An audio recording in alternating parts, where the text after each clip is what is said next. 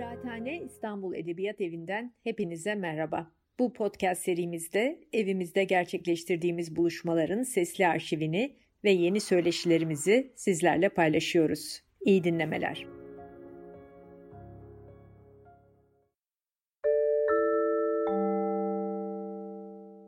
Merhaba, hoş geldiniz. Ee, Kıraathane İstanbul Edebiyat Evi'nin bir çevrim içi buluşmasında daha tarih konuşmalarından birinde çok özel bir akşamdayız. Çok sevgili Ahmet Targon Kara Mustafa'yı ağırlıyoruz. Çok mutluyum. Eski bir dostum olduğu için hayran olduğum bir tarihçi olmanın yanı sıra. Sevgili Ahmet hoş geldin. Hoş bulduk. Ben de çok mutluyum. Ee, özellikle eski dostluğumuza dayanan ama kıraathaneye girmenin de tabii getirdiği bir zevk var. Çok İnşallah şahsen de e, ziyaret etme fırsatını bulurum. Umarım gerçekten çok güzel olur inşallah yakında. Ee, çok teşekkür ediyoruz e, bizlere vaktini ayırdığın için.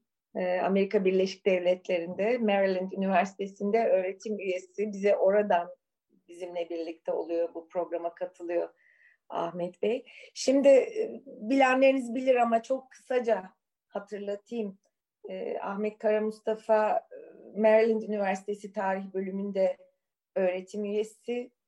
E, Amerika'da e, Hamilton College'da felsefe okuduktan sonra Kanada'da McGill Üniversitesi'nde İslam araştırmaları alanında doktora yaptı. E, modernizm öncesi İslam'da sosyal ve entelektüel tarih, din araştırmalarında teori ve yöntem gibi alanlarda uzman ve zannediyorum dünyanın tasavvuf tarihi özellikle de Küçük Asya ya da Anadolu'da e, erken İslam ve tasavvuf tarihinin dünya çapında uzmanlarından birisi. E, biliyorsunuz önemli yani çok önemli kitapları, makaleleri var. Ben birkaç tanesini hatırlatacağım. E, bir tanesi Türkçe'de de yayınlandı e, çeviri olarak Tanrı'nın kural tanımaz kulları, İslam dünyasında derviş toplulukları 1200-1550 yapı kredi yayınlarından çıkan olağanüstü bir kitap. E, gerçekten yani e, Ahmet Bey'in e, bütün e, dehası, tarihçiliği, tarihi olan sevgisi, uzmanlık konusunu bu kitapta bulabilirsiniz. Okumayanlarınıza çok hararetle tavsiye ediyorum. Onun e, Sufism The Formative Period adlı Edinburgh Üniversite, e, üniversite yayınlarından ve üniversite e, Kaliforniya Üniversitesi yayınlarından çıkan 2007'de e, bir e, kitabı daha var. E, çok önemli. E, ve e, e, o kitabın da Türkçesi Tasavvufun Oluşumu adıyla Türkçe çevirisi 2017'de çıktı. Ve halen çok güzel bir haber bu. 14. ve 15. yüzyıl Anadolu'sunda Türkçe Müslümanlık hakkında bir çalışma hazırlamaya koyulmuşsun sevgili Ahmet ve bugün bize anlatacağın e, şair yazar Ahmedi'nin de bu projenin bir parçası olduğunu anlıyorum. Muazzam bir projeye soyunmuş vaziyettesin galiba. Nedir bu? Evet, istiyorsanız oradan başlayalım. Şimdi um, e, bu birkaç yıldır e, ben biraz da farkında olmadan e, gelişen bir proje oldu. Sağından solundan e, tutarken e, önce Kaygısız Abdal, sonra Yunus Emre, sonra efendim Osman Baba, Otman Baba, Barak Baba falan gibi şahsiyetler üzerine bir şeyler e, çiziktirirken sonra yavaş yavaş proje başka bir boyuta ulaştı ve bir kitap projesine dönüştü. Ondan sonra da daha da ilginç tarafı işin Nilüfer senin de tanıdığın tabii yakın arkadaşımız Cemal Kafadar'la birlikte bu projeyi yürütmeye karar verdik. Yani, şimdi birlikte çalışıyoruz. İskendername ve Ahmedi e, bu proje bağlamında baktığım metinlerden olduğu için e, belki e, sizlerle onu paylaşırım diye düşündüm. E, bu hala süre gelen bir proje, hazırlanmış e, ufak tefek yazılarımız olmasına rağmen henüz kitap olarak bütünüyle e, tasarlanmış durumda değil. Metinleri e, elden geçirmeye devam ediyoruz. Ben bu bağlamda e, İskendername'yi oturup okudum ve e, bu konuşmada da daha çok size bu metni tanıtma çabasında olacağım. Süper, çok e, heyecanla bekliyorum ama izninle bir küçük soru sorabilir miyim başlamadan İskendername'ye? E, neden bu yüzyıllar? Bunlar çok oluşturucu, formatif yüzyıllar mı bir açıdan? Tabii, tabii. Şöyle demek lazım. Belki e, 14 ve 15. yüzyıla bakmamızın nedenlerinden başlışı, en başı çeken e,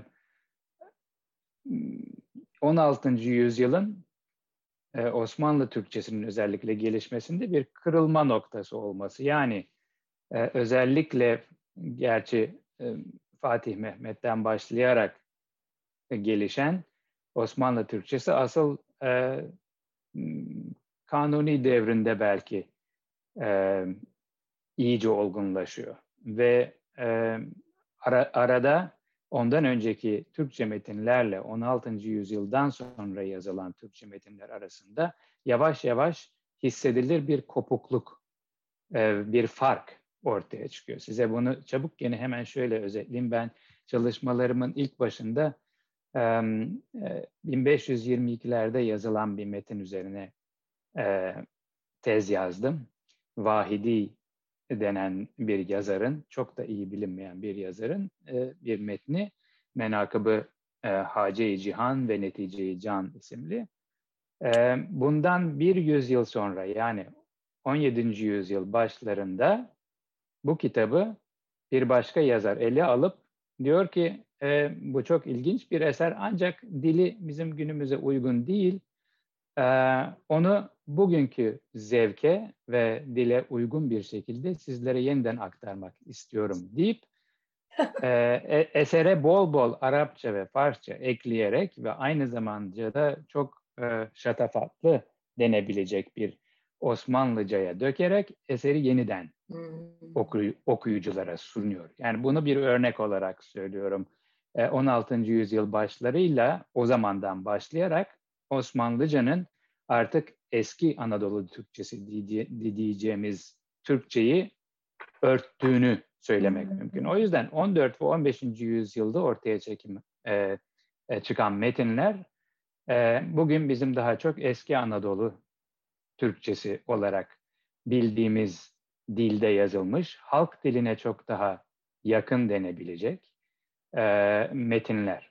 Ve e, arada yani belirli farklar olduğu için aynı zamanda tabii projeyi de kısıtlamak amacıyla 14 ve 15. yüzyıllara eğilmenin yararı var diye e, düşündüğümüzden. Güzel bir Türkçe miymiş bu eski Anadolu Türkçesi Ahmet? Bize bir bölüm evet, çok, mısın İskender? Çok. Okuyacağım yer yer size a, a, Ahmedi'den bir takım şeyler okuyacağım tabii haliyle ama zaten hepimizin bildiği metinler e, var. En çok tabii bugünün okurunun bildiği e, metinler desem e, en çok herhalde Yunus Emre'nin şiirleri akla gelecek. Ondan sonra tabii ki e, Mevlid-i Şerif akla gelecek. Çok yani halkta bilinen ve okunan bir metin olarak e, söylersek. E, tanınan metinler belki en çok fazla tanınan metinler bunlar e, denebilir. Ne, Ama Türkçe benim olarak... aşık olduğum bir kitap. E, dünyada evet. en çok sevdiğim kitaplardan biri. Evet. İşte yani e, dil çok güzel e, bence.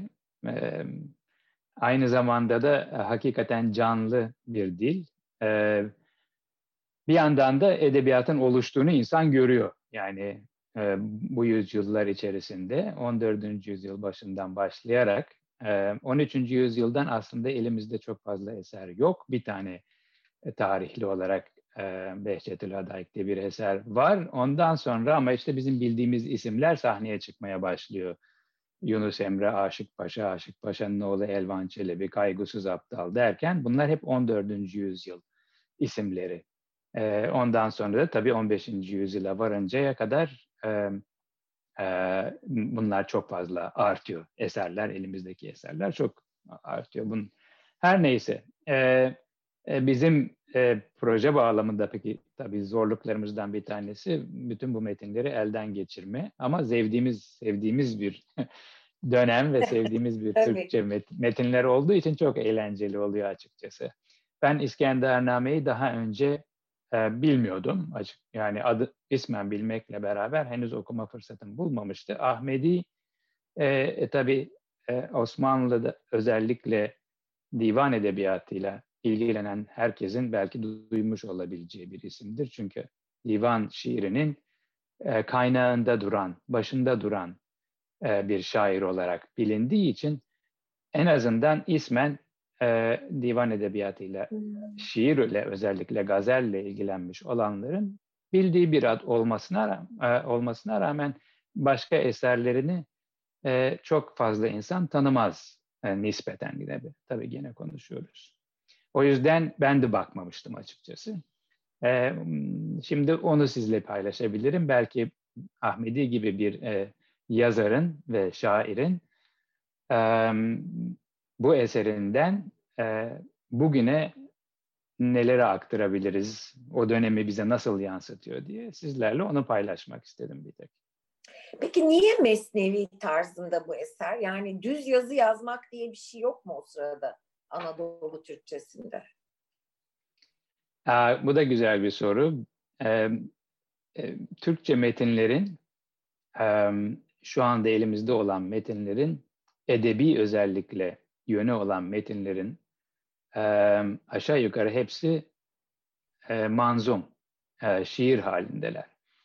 E, nesir tabi var, özellikle ilim dünyasında nesir var. İster tıp olsun, ister astronomi olsun. Hani ilk bunların ilk meyveleri genellikle nesir olarak oluyor. Ya da e, İslami ilimler olarak söylersek evet. kelam, fıkıh falan. Ama e, tasavvufa bile döndüğümüzde daha çok şiir göreceğiz. E, 15. yüzyılda e, dini eserler arasında işte vilayetname tipi, menakıbname tipi eserler arasında e, hem şiir yani hem manzum hem mensur e, eser daha fazla ortaya çıkmaya başlıyor. Ama şiir olması böyle belki şöyle düşünmek lazım. E, şiir normal edebi eserde e, düz yazı biraz daha kenarda kalıyor. yani e, insan kendisini bir edebiyatçı olarak özellikle öne koymak istiyorsa e, bir şair olarak bilinmesi gerekiyor. Evet, derin tarihimizden beri şiir yani Türk edebiyatında niye şiir en kuvvetli alan? Onu en azından görebiliyoruz bu sayede değil mi? Her evet, zaman ön evet. planda olmuş. Evet, her zaman ön planda olmuştur ancak anladığım kadarıyla işte 20. yüzyılın belki de en fazla ikinci yarısında diyelim ama her neyse 20. yüzyılda bu e, nesi, düz yazı ve şiir e, dengesi önemli ölçüde değişiyor denebilir. Doğru. Başat gidiyor. Evet. Ahmeti peki bu mesnevi tarzında da olsa nasıl bir eser? Sevdin mi kitabı? Şimdi evet bundan biraz bahsedelim. Ee, aslında çok ilginç bir eser. Ee, ama istiyorsan çok çabuk bir şekilde iki, iki cümleyle ben çok fazla e, bağlama girmek istemiyorum ama Ahmedi'den ve eserlerinden bahsedeyim e, e, uzatmadan. Çünkü zaten çok fazla söyleyebileceğimiz bir şey yok. Ahmedi e, o zamanki e, isimler gibi, isimlerin çoğu gibi e, hayat hikayesi hakkında çok bir şey bildiğimiz bir şahsiyet değil. E, çabuk bir şekilde 1330'larda doğduğunu tahmin ediyoruz. Amasya'da ya da Sivas'ta ya da hatta Kütahya gibi Germiyan ilinde bir yerde doğduğunu, 1410'dan sonra falan da e, vefat ettiğini kestiriyoruz Amasya'da. E, bir sürü eseri var. E, Osmanlı Edebiyatı merceğiyle bu döneme bakanlar daha çok tabi Ahmedi'nin divanına eğilmişler. E, biraz önce söylediğimiz gibi. E, çünkü çok gazeli var. E, neredeyse 800 800'e yakın gazeli var. E, ve sonradan Ahmedi'nin gazellerine çok fazla nazire yazılmış ve çok insan e, Ahmedi'yi beğenerek, özenerek takip etmiş. Daha sonraki kuşaklar Baki bile dahil olmak üzere. Ama bundan gayrı Ahmedi'nin Türkçe en büyük eseri Mesnevi tarzında yazılmış olan İskendername. Ee, ondan şimdi hemen bahsedeceğim ama ondan başka e, mesela Cemşid-i Hürşid diye bir başka mesnevisi var. Gene bu Farsça bir eserden hı hı. uyarlanmış bir eser. E, Selman-ı Saveci diye bilinen meşhur bir e, Farsça yazan şairin eserinden uyarlanmış. Ama ondan gayrı Ahmedi'nin daha çok bilginlik tarafını yansıtan eserleri var. Ee, mesela Arapça parça bir lügatı var. Bu hı hı. şiir olarak yazılıyor. Sonra Arapça e, bugünkü deyimle e, söz bilgisi hakkında iki ayrı kitabı var. Bunlar Farsça yazılmış. Yani Arapça grameri hakkında Farsça eser yazıyor. Kaside şeklinde yazılıyor bu eserler. Ondan sonra ve de şiir sanatları hakkında yine Farsça bir eseri var. Yani kendisinin Farsça ve Arapça bilgisinin de en e, ileri düzeyde olduğunu okuyucuya bildirmek açısından bir tek bunlardan bahsedeyim dedim. İskendername'ye dönersek, İskendername'yi Ahmedi anladığımız kadarıyla hayatının olgun e, yaşlarında yani 1390'dan sonra başlayıp 1410 e, arasında yani o eseri daha önceden 90'larda bitirip ama arada bir dokunduğunu anlıyoruz. Yani değişik e, e, eklemelerde bulunuyor yanılmıyorsak. Hatta bu eklemelerden bir tanesi bir mevlit e, bölümü. 600 küsürlük bir e, mevlit bölümü e, eklenebiliyor. Bir de gene Osmanlı tarihi çalışanların en çok tanıdığı, dikkat ettiği, üzerinde odaklaştığı e, aşağı yukarı 330 beyitlik bir Osmanlı tarihi kısmı var. E, Tevarihi Muluke Ali Osman adında. E, genellikle Ahmediye tarihçiler baktığı zaman işte Osmanlı tarihçileri oldukları için bu metne e, eğilip oradan Osmanlılar hakkında bilgiler çıkartmaya çalışmışlar. Yani bu bayağı alim bir adammış. O bu bayağı alim hani bir adam. İlk Osmanlı tarihçilerinden biri mi sayılıyor o zaman? Evet, Türkçe ilk Osmanlı yani Türkçe ilk Osmanlı tarihi diyoruz buna. İlk Türkçe Osmanlı tarihi dememiz lazım. O yüzden e, ama tabii çok kısa bir bölüm. 300 bilmem 30 galiba 334 beyitlik bir e, bölüm. Ondan sonra da tabii bunun daha büyük bir eserin içerisinde bir e, bölüm hatta bir eklenti olarak yer aldığını göz ardı etmemek lazım ama genellikle e, Osmanlı tarihi açısından bakıldığında tabii göz ardı ediliyor. Yani açıkçası şöyle denebilir, benim edindiğim izlenim şu, kimse oturup da İskendername'yi baştan sona çok fazla sevgiyle ya da e, istekle okumamış.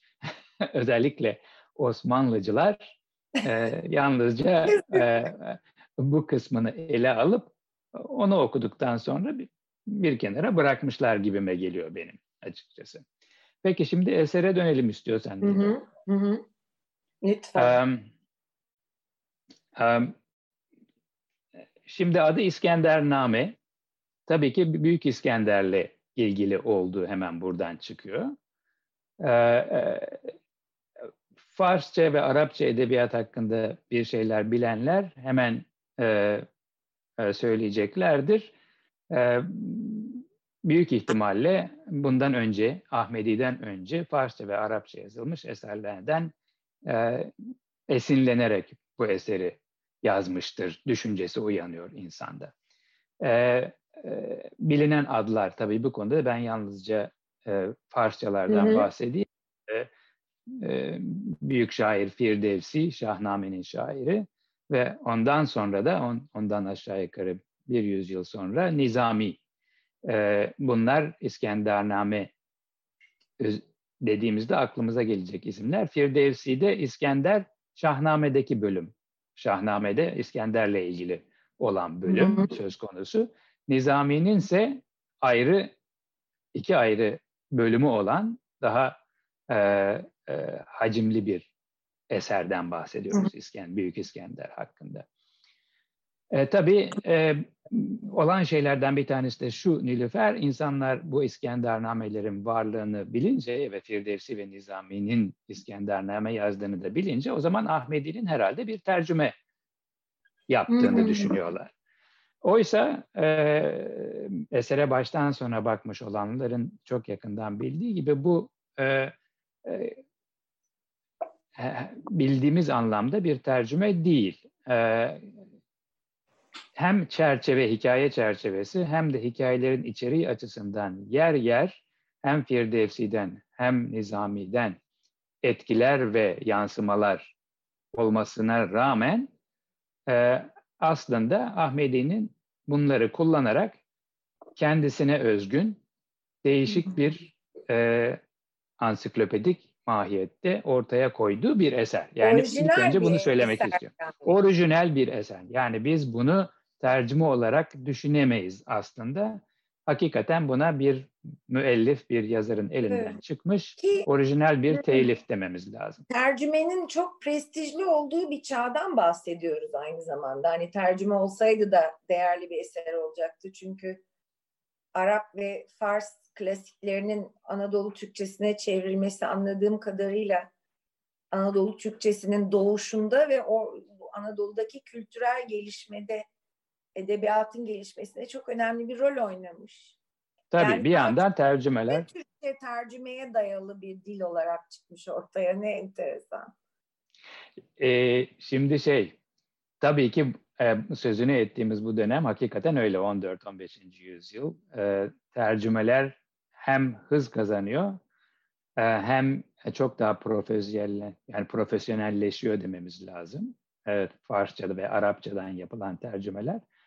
Ama e, bu tercümeleri biz bugün çevirileri bazen e, biraz mekanik düşünme e, yanlışına düşüyoruz. Sanki hmm. e, Arapçadan ve Farsçadan alıp hemen e, Türkçe'ye çevirmek mümkündü ve bugünkü yapılan çevirilermiş gibi. Çünkü aynı şeyi karşıla bugünle karşılaştırmamız ya da daha sonrasıyla karşılaştırmamız aslında doğru değil. Doğru ben öyle Çünkü... düşünüyorum mesela. aynı valla ben böyle çeviriyorlar diye ne yapıyorlar peki? Öyle değil çünkü bir de şöyle söz konusu Türkçe konuşulan bir dil, zengin bir dil ama e, her alanda gelişmiş bir dil değil.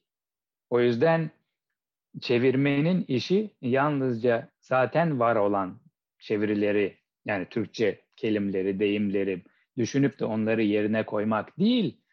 E, çoğu zaman o deyimleri, o kelimeleri üretmek, türetmek yani e, Türkçe Türkçeyi bu dönemde genişleyen, derinleşen, yaygınlaşan ve semire, semir semiren bir yani Tabii. şey oluyor. Daha semiz ve gelişmiş bir hale Hala geliş, bitmedi e, gelecek. o sorunumuz Ahmet. Bugün üretmeye ve tercümede zorlanmaya bazen çeviride devam ediyoruz. Biliyorsunuz. Bak, ilginç tarihin derinliğinde kültürün kimliği nasıl ilginç bir ışıkta beliriyor karşımızda değil mi? Evet, o yüzden yani bu dönemde e, hakikaten çevirilerin ne anlama geldiğini şöyle bir durup düşünmek lazım. Dediğim gibi bunun mekanik bir şeymiş gibi bir tarafından Farsçayı sokuyorsunuz, öbür tarafından Türkçe çıkıyor diye düşünmemek lazım. Hakikaten tercüme, çeviri, yaratıcılık ve bilgi gerektiren müthiş bir, şey. e, müthiş bir aktarma evet. ve e, yaratma süreci. Aynen. İkisi bir arada. Orijinal yani onu yalnız evet evet yani bu bir şey değil et makinesi gibi değil yani Aynen. bu taraftan Yorum koyup öbür taraftan. Fakat Ahmedi'yi aynı zamanda orijinal bir eser çıkartmış. Ahmedi ortaya. bunun da ötesine geçiyor çok açık bir şekilde. Ee, e, ve e, bu İskendernamesini çok ilginç kılıyor bizim için aslında. Şimdi bakın e, yazın vakit çabuk gene geçiyor tabii haliyle. İlk başta Ahmedi'nin bir şair olarak sesini nereye oturttuğunu, kendisini bir şair olarak nasıl gördüğünü sizlere göstermek amacıyla baştan birkaç tane eserin başlarından birkaç beyit okuyalım birlikte. Lütfen. Ee, e, şuradan başlayalım. Ee, Ahmedi şöyle diyor bu eserin başlangıcından 20 beyt falan içeriye girersek. Can içinden oldu sözüm nola pes, şöyle ki micmerdir olsam hoş nefes. Benim sözüm canımın içinden geliyor. Aynı e, buhurdanlığın içerisinden hoş kokulu buhurun çıkması gibi. Micmer de, dediği bizim bugün buhurdanlık dediğimiz içindeki ateş görünmeden çok güzel kokular saçan e, bir al, alet olarak Zor ama değil ya. Şimdi zaman makinesiyle bu adam karşıma çıksa anlaşamayacağız yani. Kolay kolay her zaman anlaşılamayacak. Suzdur sözümü mamur eyleyen. Nardur şem'i yakıp nur eyleyen. Sözümü e, barındıran ve mamur eden yanlış yanmadır. Suz, Farsça yanmak demek.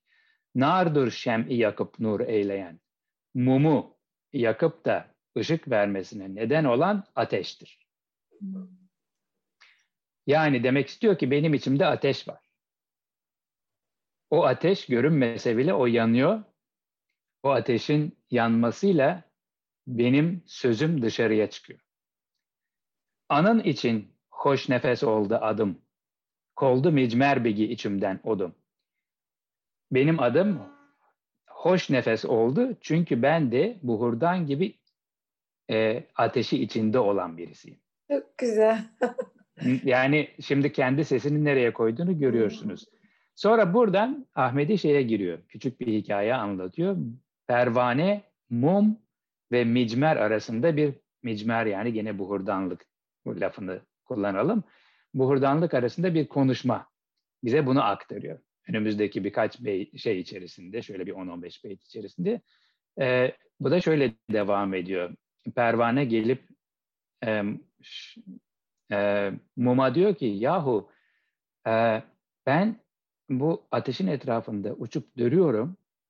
e, sen ama benim anladığım kadarıyla e, ben a, çoktan aşık ve maşuku birleştirmişsin. Sen maşuna varmışsın. Sen yanıyorsun. Ben ateşe bile giremiyorum diyor. Mum, Mum da diyor ki Mum da diyor ki haklısın. E, haliyle tabii ben e, senden daha ileri bir merhaledeyim. E, çünkü ben e, bekayı bıraktım. Senin gibi e, hayatımı kurtarmaya devam etmiyorum. Ben fenayı seçtim. Ben e, kendimi yakıyorum e, diyor. Ama e, ama bir eksiklik var gene. Ondan sonra mum bu sefer buhurdanlığa dönüp diyor ki ama benim anlayamadığım bir nokta var. Ben yanıyorum. Ateşim de görünüyor alevlerden belli olduğu gibi. Ama benden hiçbir şekilde güzel bir koku çıkmıyor. ve, ve üstelik e, e, senin ulaştığın hoş nefeslik yani nefesi hoş olan e, bir merhaleye varamıyorum, aşamaya ulaşamıyorum. Bu nedendir? Diyor burada buhurdanlık sazı eline alıp diyor ki e tabii e, bunun nedeni şimdi burada gene hemen bakayım. Micmer şöyle diyor. Dedi Micmer taşradan yakan seni içeriden yakar uş görgil beni. Seni dışarıdan dışarıdan senin dışını yakan ateş beni içeriden yakıyor. Hmm. Seni taşra yanadan yakar buna var. Hem senin elinde bir serrişte var. Suzeni İsa gibi sana hicab oldu ol serrişte bu durur sebep. Diyor ki seni dışarıdan yakan bu ateş e, dışında kalıyor. Üstelik unutma senin ortanda bir fitil var. yani senin varlığından bir fitil kalmış. Sen eriyorsun ama kendini ve e, benim için yakıyorsun, aşk için yakıyorsun ama fitilden vazgeçemiyorsun. Oysa o fitil sana hicab oluyor. Yani senin gerçeğe ulaşmana ve e, e, sözünün e, ya da aşkının tam anlamıyla e, halis olmasına engel oluyor. E, şeydir, hikayede sözünü söylediği de İsa peygambere e, e, elin iğnesi varmış şeyini eski eski hikayelerde hep bunlardan bahsedilir. E, elbisesini yamamak için iğnesi varmış. Sonra o, o iğnenin de aslında bir fazlalık olduğu anlaşılıyor. Bütün anlamıyla insanın kendisini aşabilmesi için şahsi, kendi şahsından, kendi kişiliğinden, kendi özünden hiçbir şeyi barındırmaması gerektiğini her anlayıp her şeyden Hazreti İsa da bu iğneyi de atıp e, ondan kurtuluyor. Şimdi mum da çok hı, devam et. Mum da bunun gibi. Fitili var. Fitilini e, atması lazım. Buhurdan gibi olması gerekiyor. Buhurdan da içinde ateşi olmasına rağmen alev görünmeden yanıp ondan sonra e, çok güzel kokular çıkartıyor. Ahmedi de diyor ki işte ben de e, ben de böyleyim. Ahmedi olduğu için suznak, oldu her gıştan sözü zer gibi pak, lacirem kim oldu pür deryayıdır, kim cihanı gevher ile kaldı pür. Her neyse bunları okur, çabuk gene üzerinden geçersek e, anlaması zor olabilir ama lafı buraya getiriyor. Diyor ki aslında e, benim ağzımdan çıkan söz e, herhangi bir şekilde e, e, şairin neredeyse de şeyi olmadan, kendi katkısı olmadan Hı.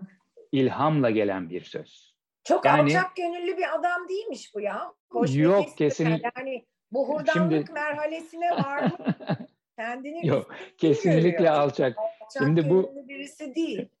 Yok bu çok güzel bir noktaya değindin Nilüfer. Şimdi e, bu eserde e, çok rahat göründüğü gibi şöyle bir durum söz konusu. Bir yandan Ahmedi e, eserini şu veya bu şekilde bu tema üzerine inşa ediyor. Tema şu, e, e hakikaten bir, bir yere varıp birisi olmak istiyorsan, gerçeğe ulaşmak istiyorsan,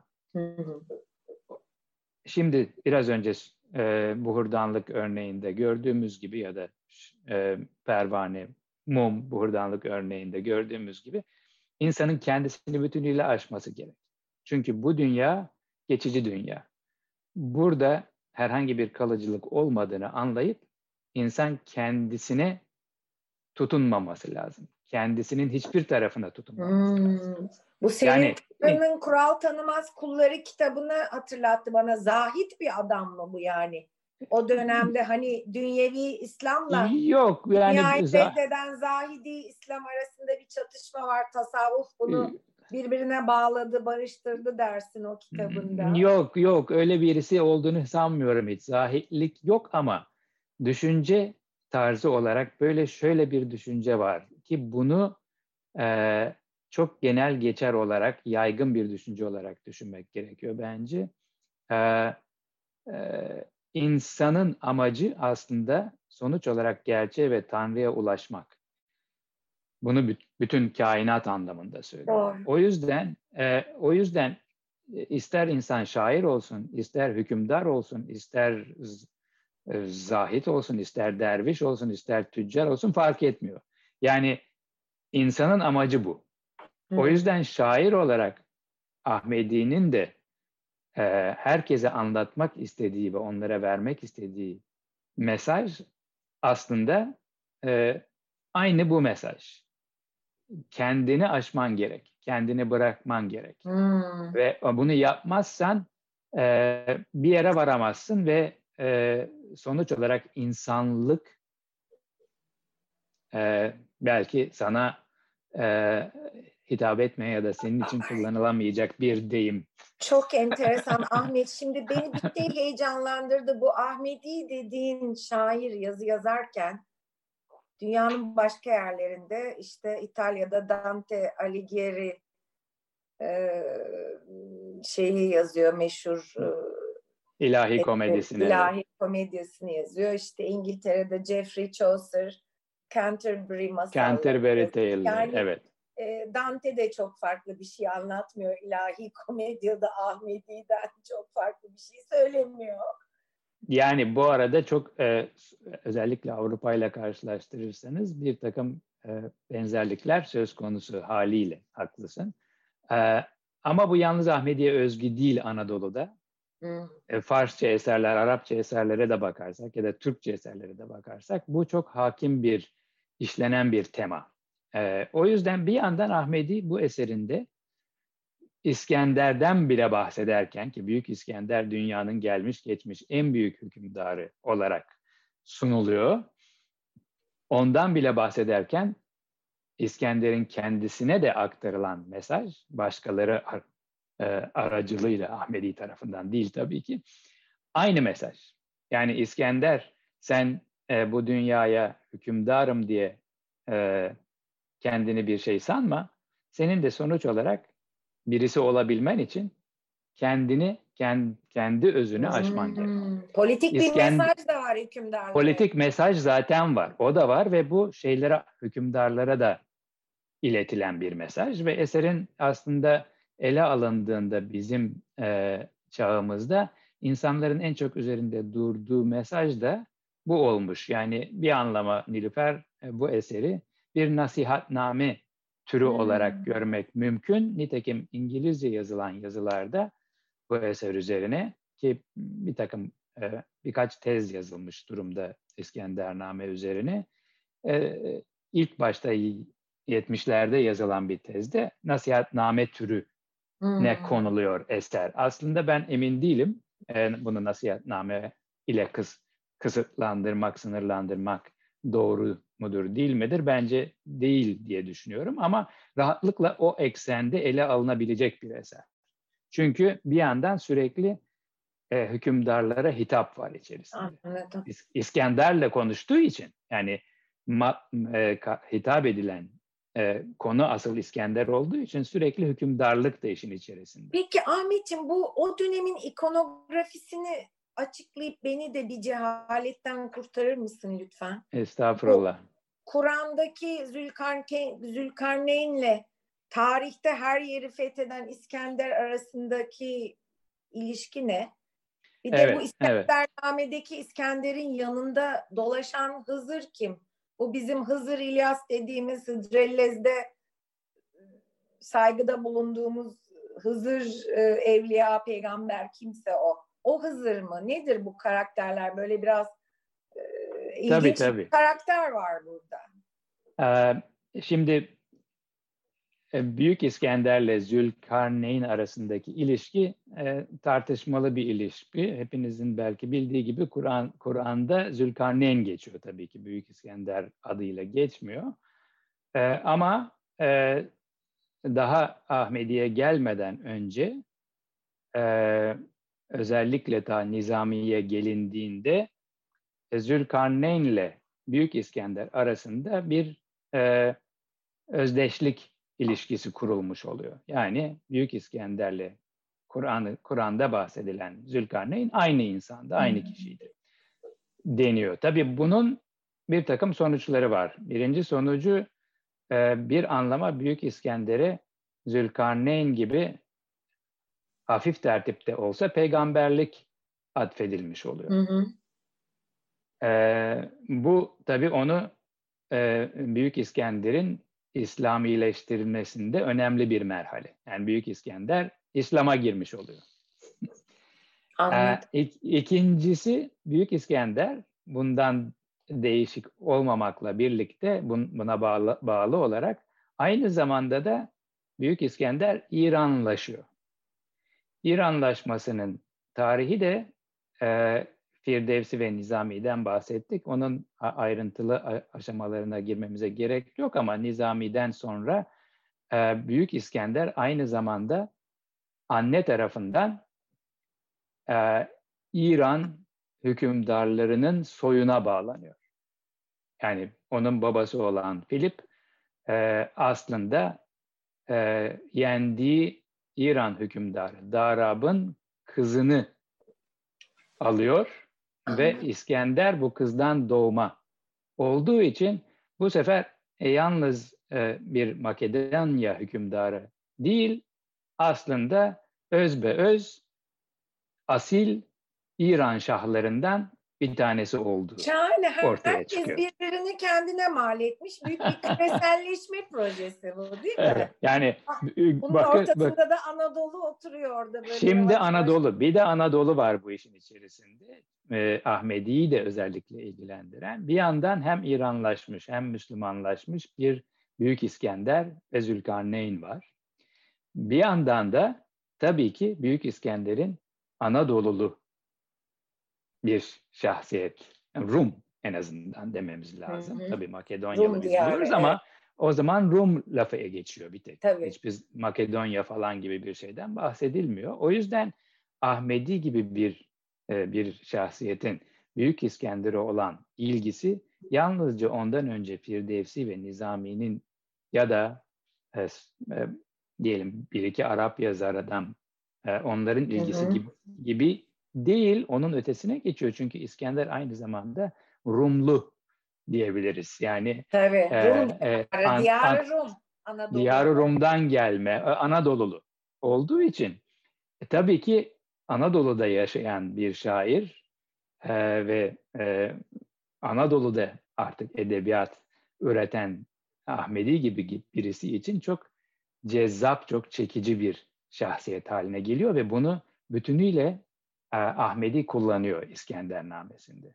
Yani İskender Hak- e, İskender ve Rum kısmı bu. Hızır'a gelince Hızır e, Ahmedi'nin eserini özellikle de İskender'i e, İslamlaştırmanın ve Müslümanlaştırmanın en kolay ve en çabuk ve en etkin yolu.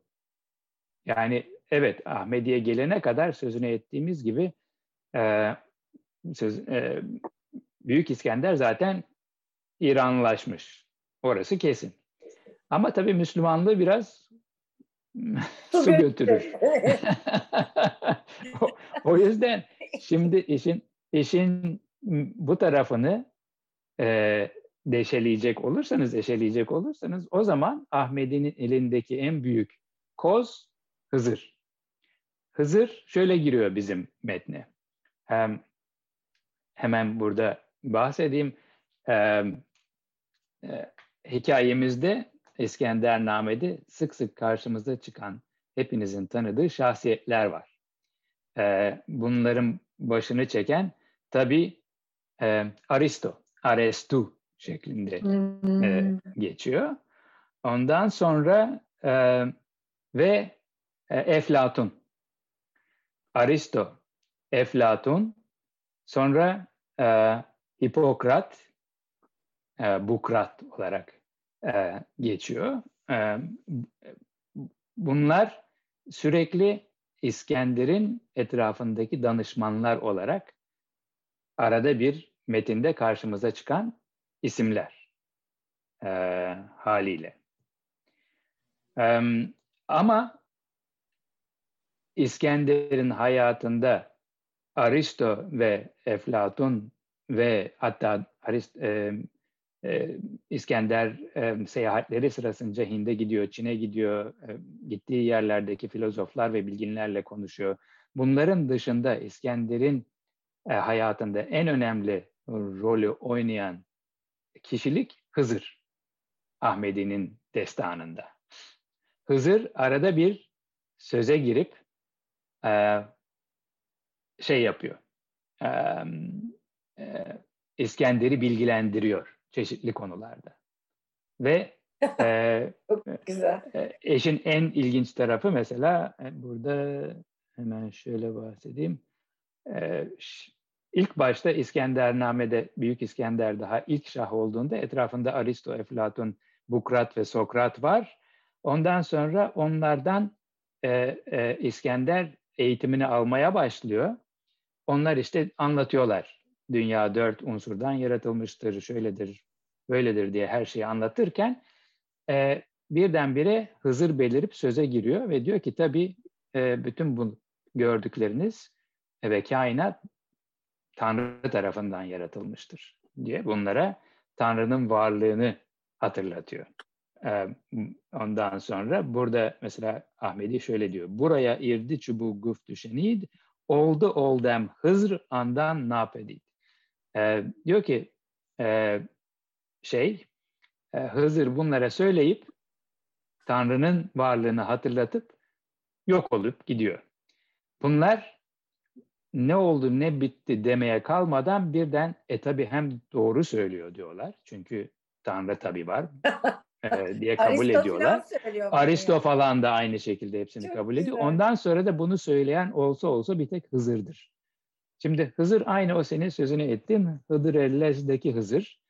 Ee, Hızır e, İslam tarihinde de e, evliyalıkla peygamberlik arasında bir makama sahip olduğunu söyleyebileceğimiz e, sonsuz hayatı elde etmiş ama daha çok Tanrı'nın e, Tanrı'yla e, inananlar arasında e,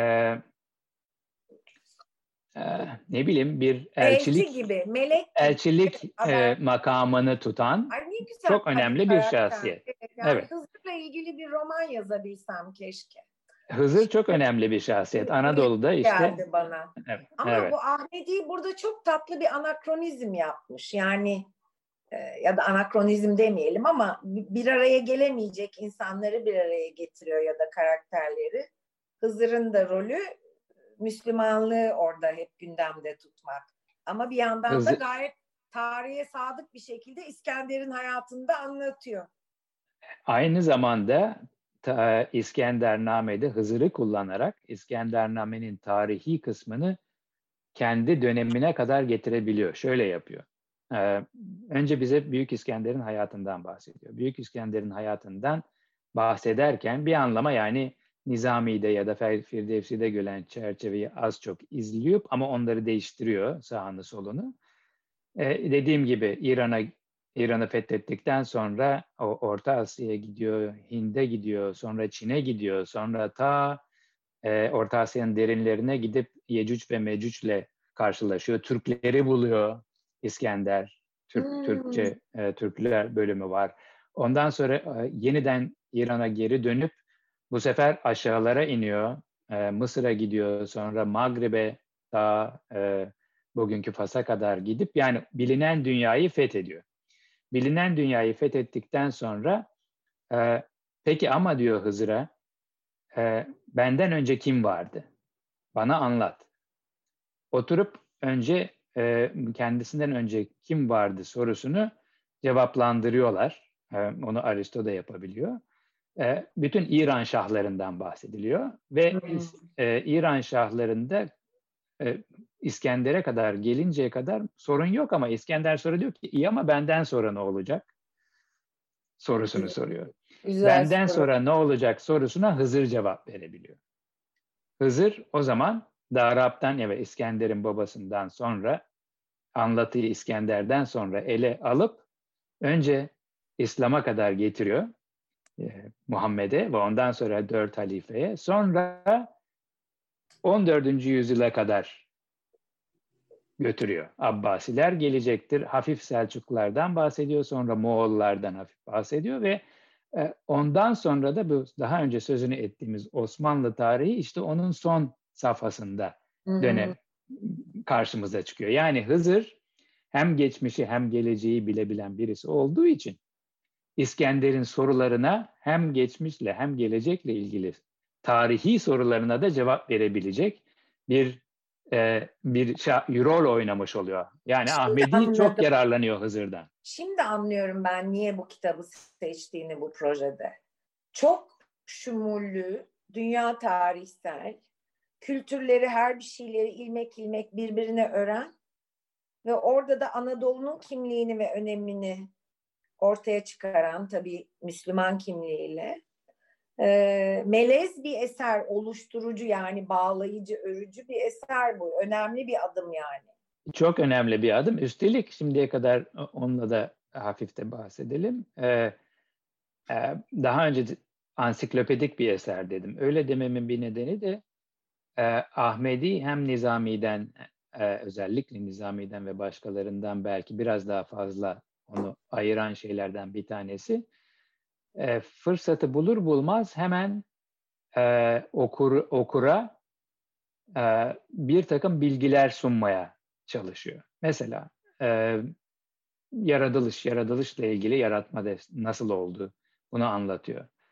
Ee, sonra bugün kozmoloji diyebileceğimiz evrenin yapısından bahsediyor. O zamanki de tabii eflaklar, eflaktan bahsediyor. Böyle faydalı dokuz, konudan dokuz eflak. var yani. Sürekli. Mesela diyelim ki e, e, fırsat söz geldiğinde madenlerden, kıymetli taşlardan, efendime söyleyeyim insanın fizyolojisinden, e, psikolojiden, e, e, e, coğrafyadan, tabii ki zaten İskender'le coğrafya arasında birebir bir bilgi var. Evet. Eski coğrafi eserler arasında e, e, İskender dünyayı fethetmiş ve dolaşmış birisi olduğu için coğrafyadan bahsetmenin e, e, iyi yollarından, kolay yollarından bir tanesi olmuş oluyor.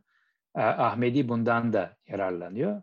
Yani demek istediğim bir anlama İskender'in hayat hikayesini e, ansiklopedilik bilgiler sunabilmek için güzel bir araç olarak da kullanıyor. Yani hem senin dediğin çok şumullü ve e, bütün cihanı kapsayan bir yönü çok o, enteresan. Var. Hem de içeriği içeriği böyle çok güzel. Benim çok sevdiğim var. bir kitap vardır. Çok severek okuduğum bu e, Dürri Meknun. Dürri Meknun evet. Şimdi Neydi? Dürri Meknun yazarın ah, o da Ahmet'ti Şimdi, galiba. E, Ahmet, Ahmedi, o Ahmedi Bican yazıcı. Ahmetlerin önemi. Dürri Meknun Ahmedi Bican'a atfedile gelmiştir. Bunlar iki kardeş, yazıcı oğlu kardeşler. E, ondan sonra Ahmet'le Mehmet e, Ahmet'e atfedile gelmiştir. Hala da öyle bilinir ama biz şimdi son birkaç yıldır özellikle daha şimdi önümüzdeki yıl belki çıkacak olan bir kitap var e, burada İngilizce e, yazılan bir teze dayanarak e, Carlos Grenier diye bir e, mes- hı hı. genç meslektaşım e, o Dürri Meknun'un yazarının e, Ahmet Bican'la aynı olamayacağını e, savunuyor ki ben ve e, Cemal Kafadar e, haklı olduğunu düşünüyoruz. E, o yüzden ona Ahmedi Bican'ın eseri diyemeyeceğim ama aynı dönemin eseri. Benzerlik Ve orada da İskender yani çok var. O ana kadar bildiğimiz her şey gibi. Hani meşhur kimin romanıydı o? History of Everything, her şeyin tarihi. Ee, meşhur öyle bir Amerikalı'nın romanı var şimdi aklıma var, gelemiyor. Ben de aklıma gelmiyor. Evet. Neyse ee? e, onu Google eder hatırlarız. Yani şu anda ne biliyoruz? Aslında bir, bir anlamıyla böyle bir eser. Şu anda ne biliyoruz? Ondan sonra bunların hepsini size güzel bir destan içerisinde aktaracağım. Bir yandan da e, İskender'in hayatı temsili bir hayat. Yani şöyle temsili bir eser. İskender'den hmm. bahsederken aynı zamanda insan ruhundan ve insan ruhunun macerasından bahsediyor Aa, sürekli. Neler yani, yapabilir insan, nelere... Evet, evet. Yani ilk başta Nilüfer şeyle başladık ya, e, kendini bilmenin e, ne kadar önemli olduğu, sonra kendini aşmanın, kendi özünü, kendiliğini evet. aşmanın öneminden bahsettik. Şimdi asıl tema bu. Oraya gelip dayanıyor ve İskender ve Aristo'dan falan bahsederken yer yer durup diyor ki bakın Şimdi size İskender'in şu macerasını anlat. Mesela İskender şeye gidiyor, Hind'e gidiyor. Orada Hindistan'da hem bir filozofla hem de bir hekim ve bilginle hmm. tartışıyor. Ondan sonra biz anlıyoruz ki aslında bu hikayede Ahmedi bunların kendisi çözümlemeyi bizim için yapıyor. E, bu hikayede İskender insan ruhunu temsil eder diyor. Hmm. Hint filozofu Kur'an-ı Kerim'i temsil eder diyor. Hint bilgini de Hazreti Peygamberi Muhammed'i temsil eder. Şimdi yani süre bu bunu örnek olarak veriyorum ama ya da mesela Aristo e, e, İskender insan ruhunu temsil ediyor, Aristo aklı temsil ediyor. Yani aynı zamanda hi, şahs hikayesini eskilerin dediği gibi temsili ya da alegorik bir evet boyut çok güzel. ekliyor. O yanı çok güzel. Fakat beni daha etkileyen bir başka yanı var şimdi. Abartıyor olabilirim ama biz hani şu anda böyle gerçi iklim kriziyle falan hele bu pandemi sırasında iyice göçtük. Artık pek insanlık olarak böbürlenecek bir halimiz yok ama yakın zamana kadar hani böyle kendimizi çok müthiş ve harika buluyorduk da e, halbuki bu insanlar bizim şu anda olduğumuzdan çok daha açıkmışlar etraflarındaki kültürlere. Kesinlikle bak bana sana... Küresel küresel diyoruz ama asıl bu adamlar küresel. Bizim küreselliğimiz para küreselliğinin dışında hiçbir şey değil, sıfır. Ee, yani bu insanlar daha çok kültürel olarak birbirleriyle hem de savaştıkları halde zaman zaman. Yazıyor. Açık açık söylüyor bak ilk başlarda hatta diyor ki e, felsefe çünkü Aristo'dan bahsediyor, e, Eflatun'dan bahsediyor, Sokrat'tan bahsediyor dediğimiz gibi. E, sonra İran'dan bahsediyor ve Zerdüştlükten bahsediyor. Zer, Zerdüşt, hı. bunlar Zertüşt'tür diyor ondan sonra. Diyor ki ama tabii bir yandan da e, vahiy var ve şeriat var ve e, bun, diyor ki felsefeyle şeriat arka arkayadır diyor. Vay. Yani bugünkü deyimimizle arkadaştır diyor. Önemli bir önerme. Ee, Farsçasını söylüyor tabii. Püşta, püş diyor. Bugün dersek ben Farsça e, telaffuzla söylersem uygun kaçmaz. Ondan sonra e, tabii diyor felsefe alttadır. Şeriat üsttedir. Yani şeriat arş eskilerin deyimiyle evet. felsefe ferş. Ama ikisini iyi ilişkilendirmesi Ama ik, ikisi, ikisi üst üstedir ve arka arkayadır diyor.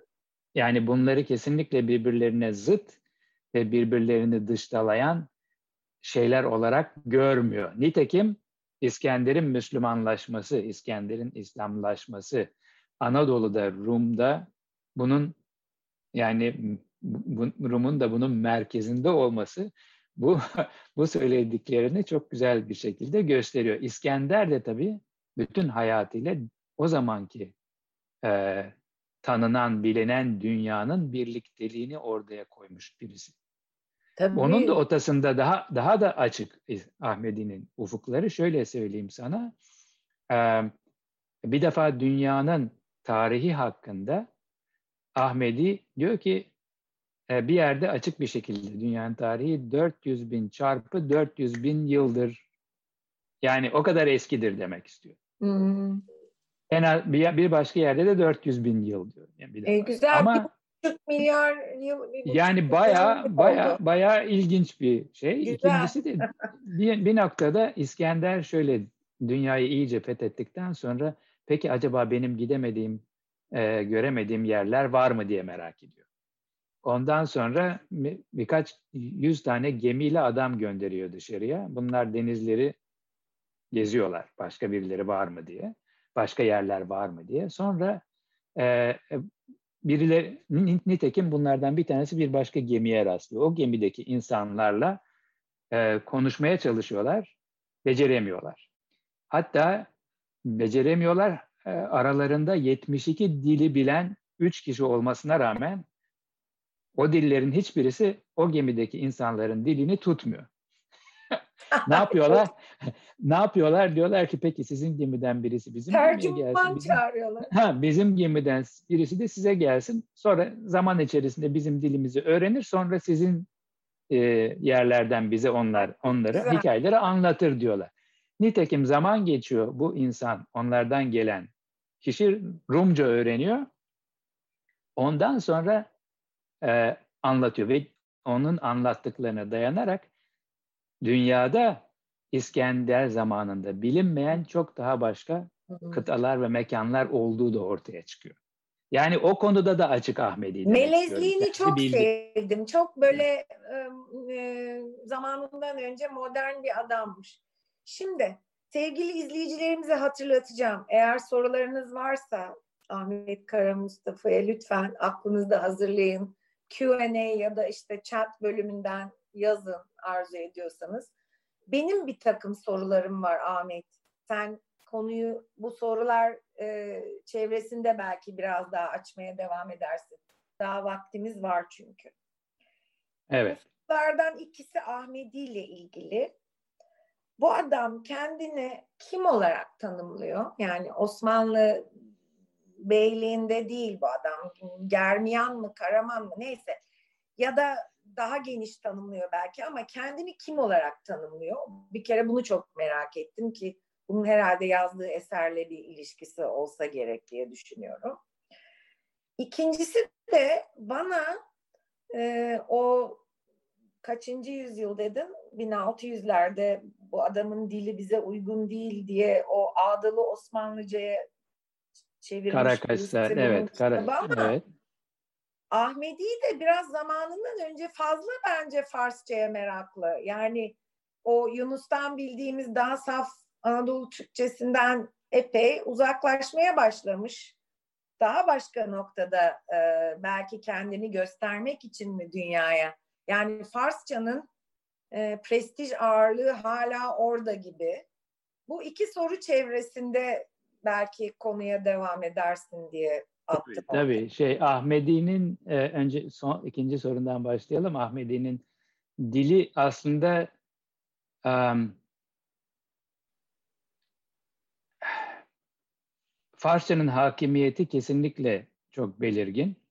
Ee, ama yer yer değişen bir şey söz konusu. Konuya göre e, bugünün Türkçesine çok daha yakın e, hmm. beyitler ortaya çıkıyor.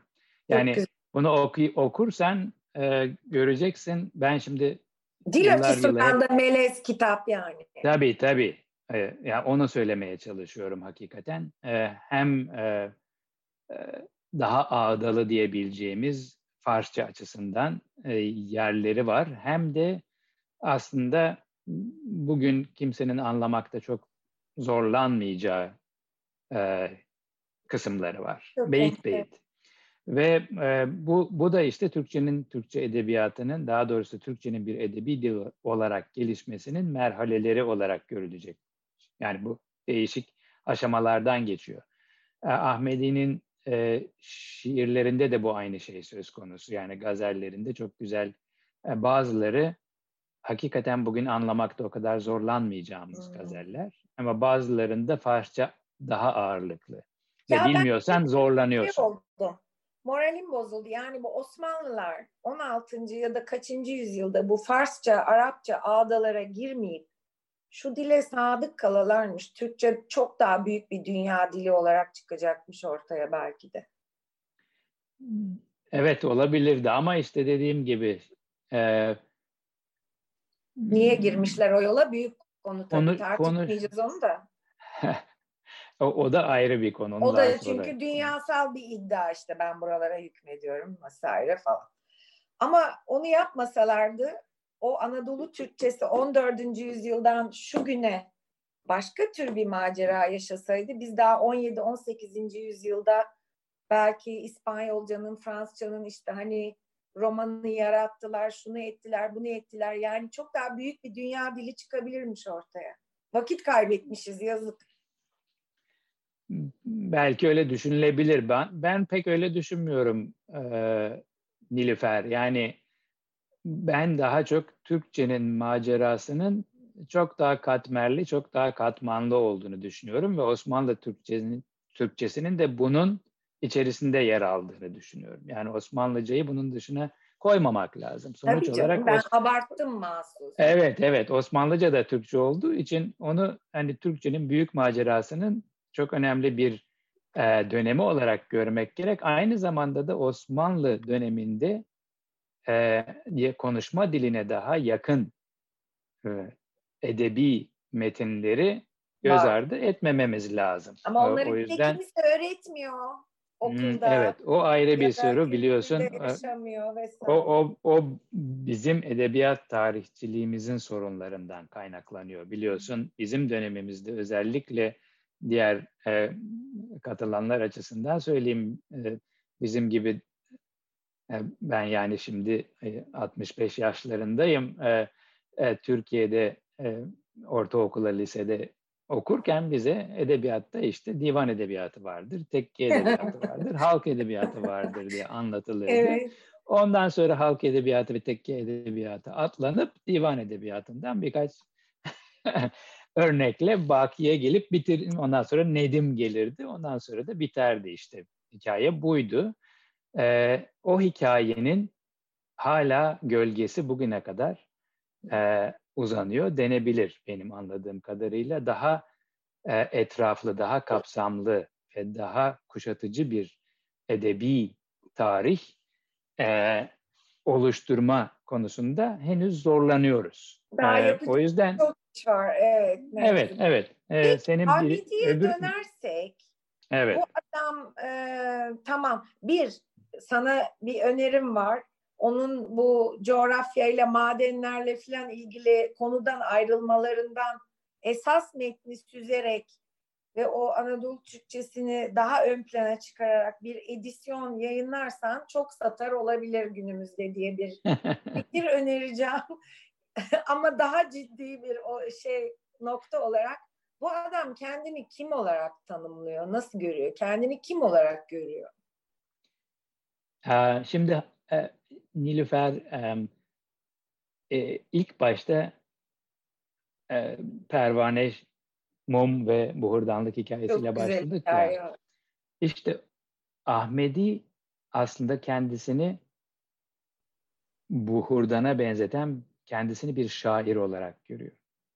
Ve şairin yeri şu, şair hakikaten sözün kendisine ulaşmış bir kişi. Yani sözü bugünkü anladığımız deyimle e, e, eskilerin gıllı gış dedikleri ya, ya e, çöpten, eften püften şeylerden arındırmış arı sözü, gerçek sözü bulup yakalayıp onu dinleyicisine, okuruna aktarabilen birisi olarak görüyor. Her yazısında da aynı şey söz konusu. Evet bilgin birisi. Orasın, e, orası e, kuşkusuz. Nitekim diğer eserlerinde Arapça gramerinden bahsederken hı hı. Yine aynı şey söz konusu ama şiir olarak sunuyor. Yani sözü arındırarak bir anlama e, insan tarihinin uyandırdığı, geliştirdiği bulantılardan, çalkantılardan süzerek gerçek sözü bize aktarabilecek birisi. Evet. Yani gerçek sözde ne demek? İnsanı gerçeğe götürecek bir Aynen.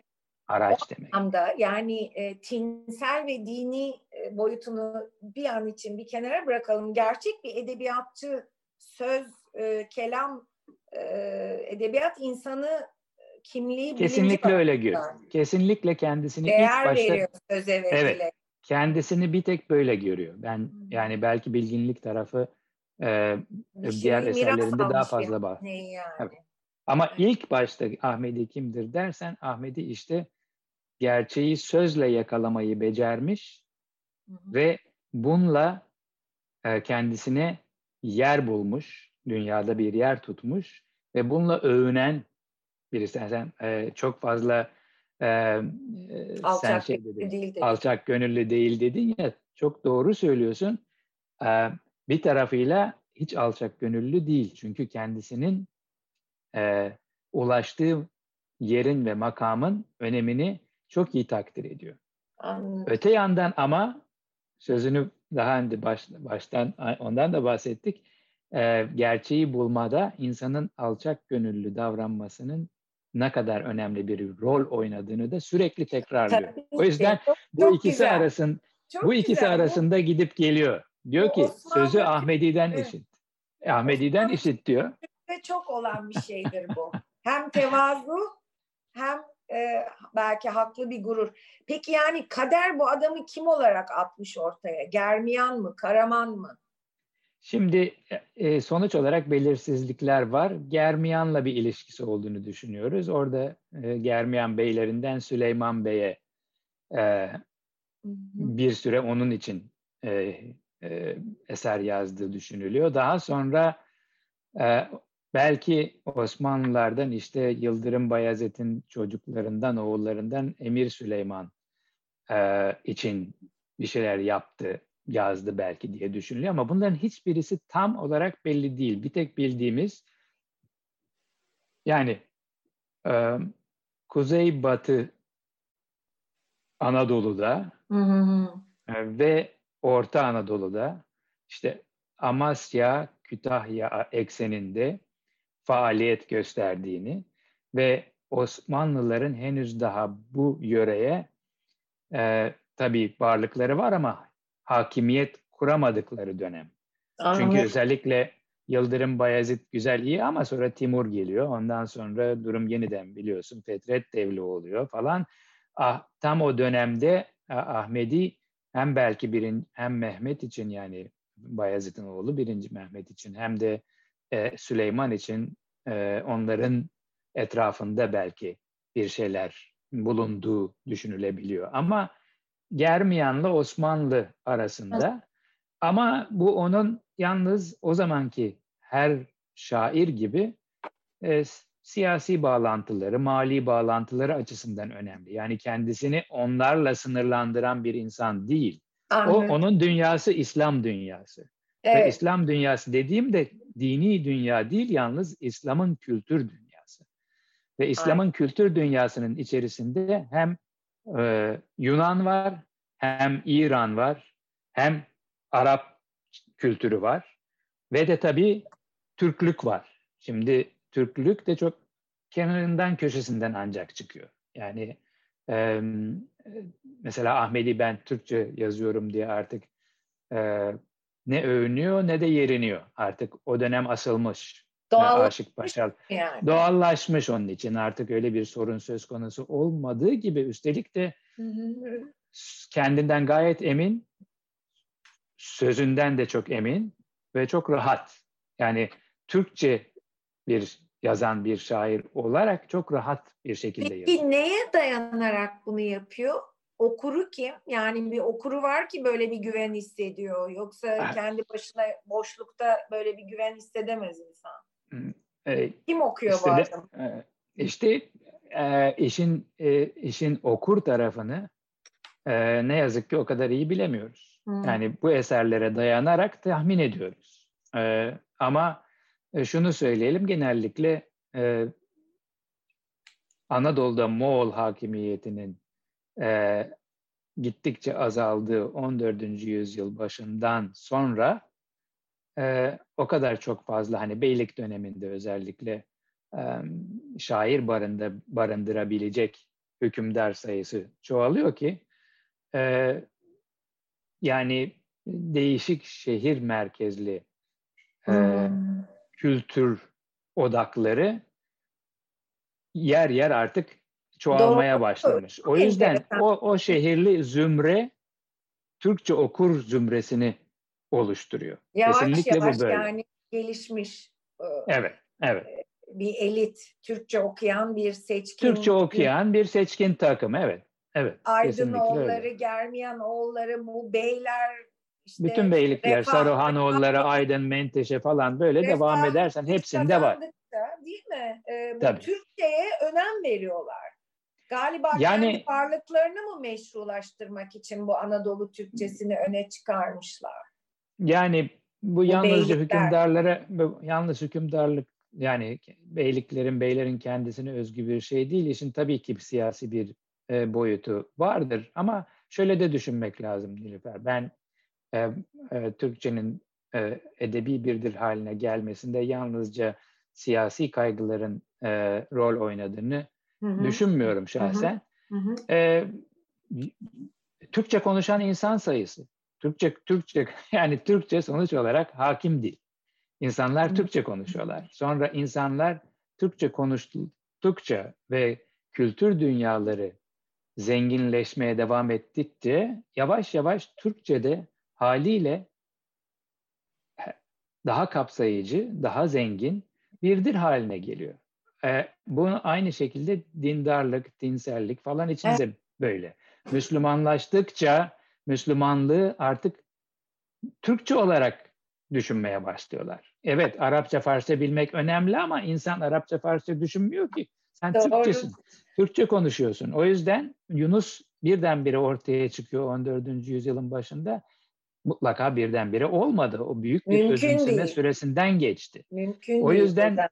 Böyle bir sürecin ben işin arkasında olduğunu Çok güzel. Ay bu tarih ne kadar güzel bir şey. O insanlara karşı insanda böyle bir sevgi oluşuyor. Bir de zaman makinesi istiyorum. Gidip o zaman nasıl Türkçe konuşuyorlar? Yap, yaparsan bana da haber ver. Duymak zaman istiyorum. Makinesi. O zamanki insanlar nasıl konuşuyorlardı? İstemez miydin duymak?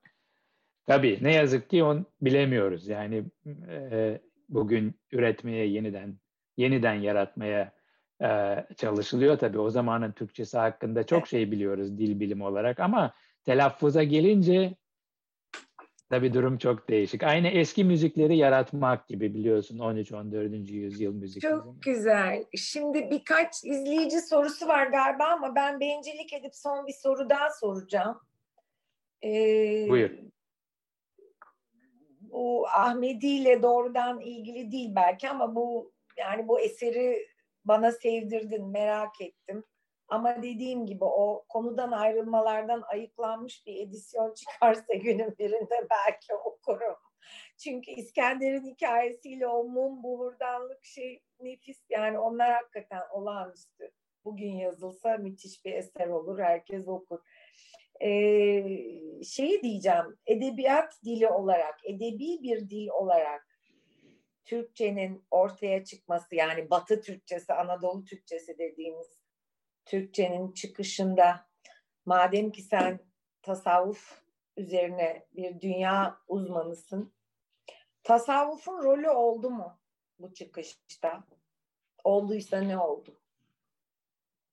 Yani şöyle söyleyebilirim, tasavvufun rolü büyük ama tasavvufu e, İslam'dan ayrı düşünerek söylememek lazım. Evet. Yani bazen şöyle yapıyoruz biz, tasavvufun rolü oldu mu, fıkhın, kelamın rolü oldu mu falan diyoruz. Ama bir de şöyle bir şey söz konusu.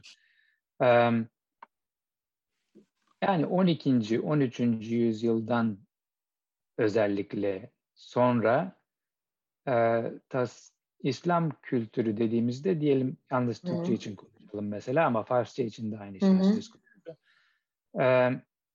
Hepsinin içinde tasavvuf var.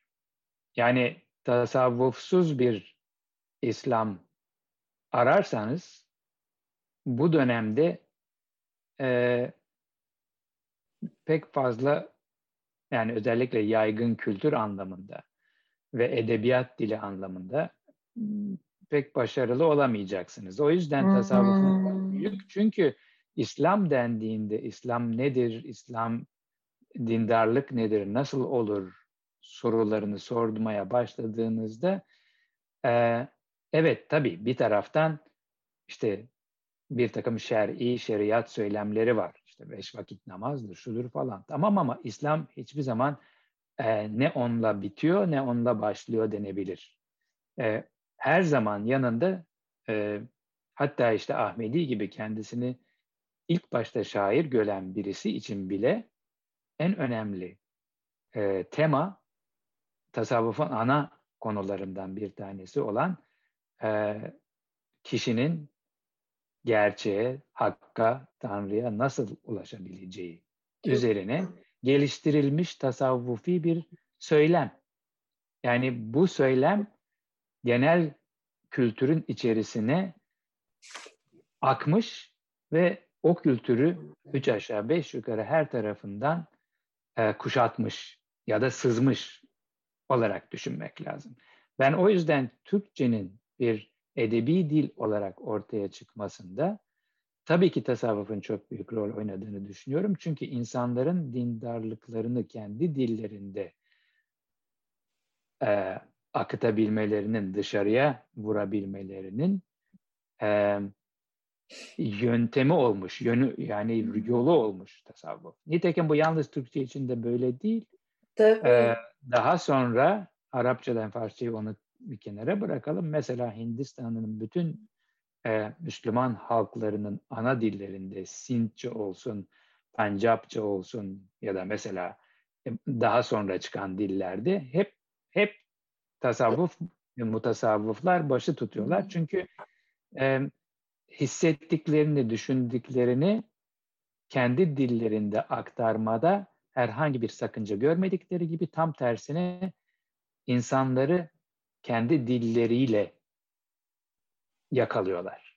Kendileri de dahil olmak üzere. Yani bunu yalnızca böyle bir misyonerlik kaygısıyla değil. Yunus Hayır. insanları Müslümanlaştırmaya çalıştığından değil. Yunus kendi kendisiyle macerasını yaşıyor. Evet, evet. Ve bu macerayı dini, yaşarken Türkçe yaşıyor. Dini çerçeveyi kabullenmişlik bir yana aslında bizden daha özgür insanlarmış bunlar ruhen. Yani ben yani şahsen bir orta geliyor yani. Ben e, buna hiç itiraz etmeyeceğim çünkü ben daha çok bu dönemlerin tarihçisi olduğum için çok kaç zamandır öyle düşünüyorum. Bence bu dönemdeki insanların kafaları ve ufukları daha açık, daha geniş. e, e çok, e, çok da evet bunlar milliyetçilik öncesi dönemler. Tabii. Ve, evet, ve, evet. ve hatta imparatorluk öncesi diyebileceğimiz cihan imparatorluğu öncesi dönemler hani, olabilir. E, Margaret Yourcenar'ın Adrian'ın anılarında bir şeyi vardır. Hristiyanlık ortaya çıkmadan e, tek tar şey çok tanrılı dinlerin de böyle biraz hani o daha m, mistik şeylere yol açtığı böyle bir 200 yılda insanlar çok özgürdü der ya da, da evet evet Adrianus Çok onu söyledi. sevdiğim bir kitaptır o, evet. E, çok enteresan bir gözlemde bulunuyor. E, bizler de böyle biraz nostaljiyle çünkü çok giderek bazı açılardan kararan bir çağda yaşıyoruz herhalde. Bunun evet biraz zor. Gerek. Özellikle de karanlık bir dönemden geçiyoruz, geçiyoruz şu anda. diyelim. Her evet. açıdan o yüzden evet. Sevgili Ahmet ne kadar güzel aydınlattın bizi. Şimdi Rica benim ederim. bir sorum daha var ama bir izleyici sorusuna gideceğim. Ertuğrul Ertekin. Biraz uzunca. Evet. Hocam merhaba. Merhaba. De Ertuğrul Ertekin. Saltukname ile ilgili makalenizde zihniyet tarihi araştırmaları için önemli birer kaynak olan modern öncesi İslami popüler metinlerin tarihsel ve edebi bağlamlarının ortaya çıkarılmasının ve metinlere eleştirel yaklaşılmasının metinlerin türsel ufuklarını belirlemekle mümkün olabileceğini, ancak bu metinlerin türsel ufuklarının bulanık kaldığını ifade ediyorsunuz. Bu konuyu biraz açmanız mümkün mü ve ayrıca şu an Cemal Kafadar Hoca ile yürüttüğünüz bu proje bu bulanıklığın netleştirilmesine dönük bir çalışma içeriyor mu? Amerika ve Avrupa'da bu alanda başka çalışmalar yapılıyor mu? Çok katmanlı bir soru. Pardon. Evet, evet çok katmanlı. Ben çok çabuk bir şekilde e, e, cevap vermeye çalışayım. Önemli e, e, ve çok katmanlı bir soru. E, tür araştırmaları özellikle e, bir dilin edebi bir dil haline geldiği oluşma dönemlerinde e, hem çok önemli hem de çok e, zor bir soru.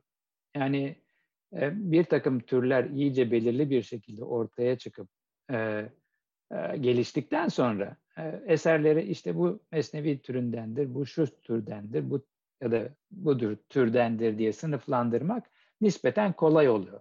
Ama oluşum dönemlerinde, oluşma dönemlerinde daha henüz e, türler e, yerine oturmamışken e, ne olup ne bittiğini anlamak açıkçası çok daha zor. O yüzden e, e, araştırıcının hem tarihçinin e, hem de araştırıcının işi biraz daha zor.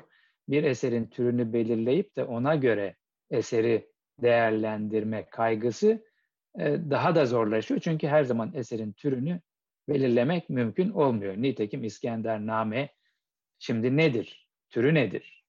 Evet mesnevi tarzında yazılmış ama ne bir aşk mesnevisi, ne bir e, tek başına nasihatname, ne bir ansiklopedi tek başına. Her şey var içinde.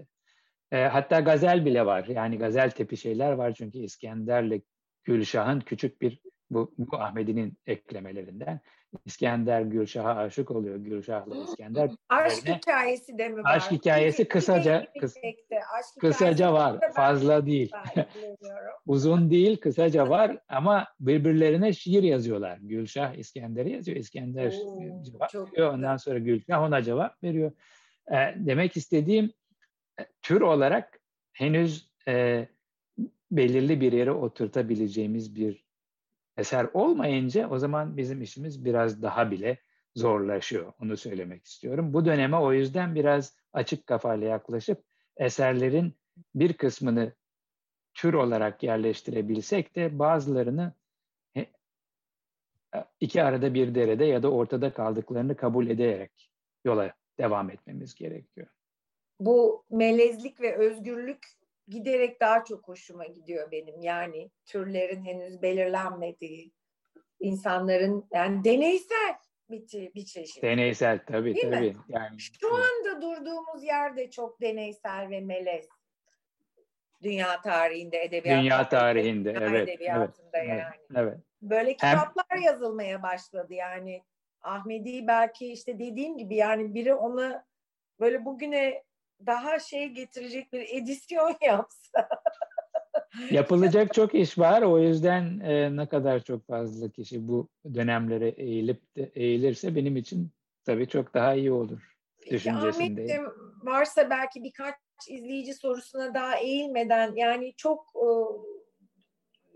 uzun uzun cevap veremeyeceksin tabii ama Cemal ve sen, Cemal Kafadar ve Ahmet Kara Mustafa olarak bu 14-15. yüzyıl Anadolu Müslümanlığı ve onun temsilcisi olabilecek metinleri araştırmaktan en büyük beklentiniz nedir?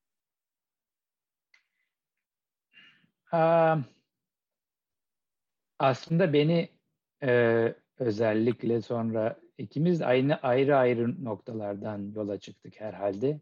Ama kendi adıma konuşayım. Tabii. Um, um, beni bu projeye iten şeylerden belki de en önemli e, en önemlisi e, dindarlığın tarihi olduğu ve bu tarihin bilinmesi ve ortaya konulması gerektiği düşüncesi ve inancıdır. Yani bugün bence e, İslam çerçevesinde yapılan tartışmaların belki de en e, beni üzen tarafı e, tarihsellikten uzak olması genellikle bu tartışmaların. Sanki e, herkesin bildiği gibi gerçek ve hiç değişmeyen bir İslam vardır ve bütün yapılması gerekli olan onu bulup hayata uygulamaktır düşüncesi hakim. İster inananlar ister inanmayanlar arasında olsun. Oysa e, bir tarihçi için durum kesinlikle böyle görünmüyor. Her şeyin tarihi var çünkü her şey sürekli evrilme, devrilme ve değişim halinde.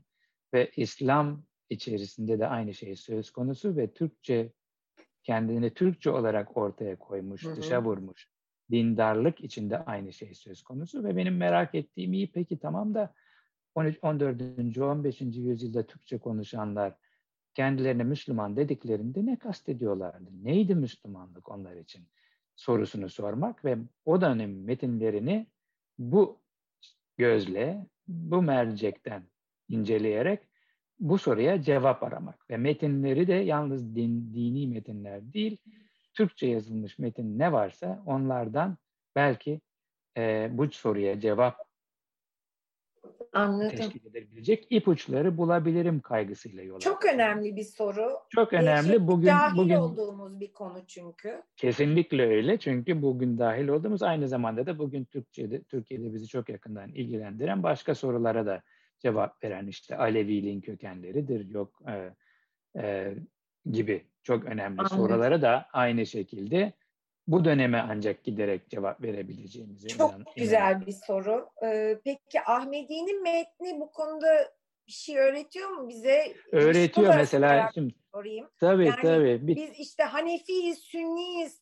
saplantısı böyle fanatik bir şekilde var mı o dönemde? Ha, evet e, bir şey öğretiyor. Mesela diyelim ki e, e, lafını ettik diye ondan bahsedeyim. Hızır ve Hızır'ın önemi.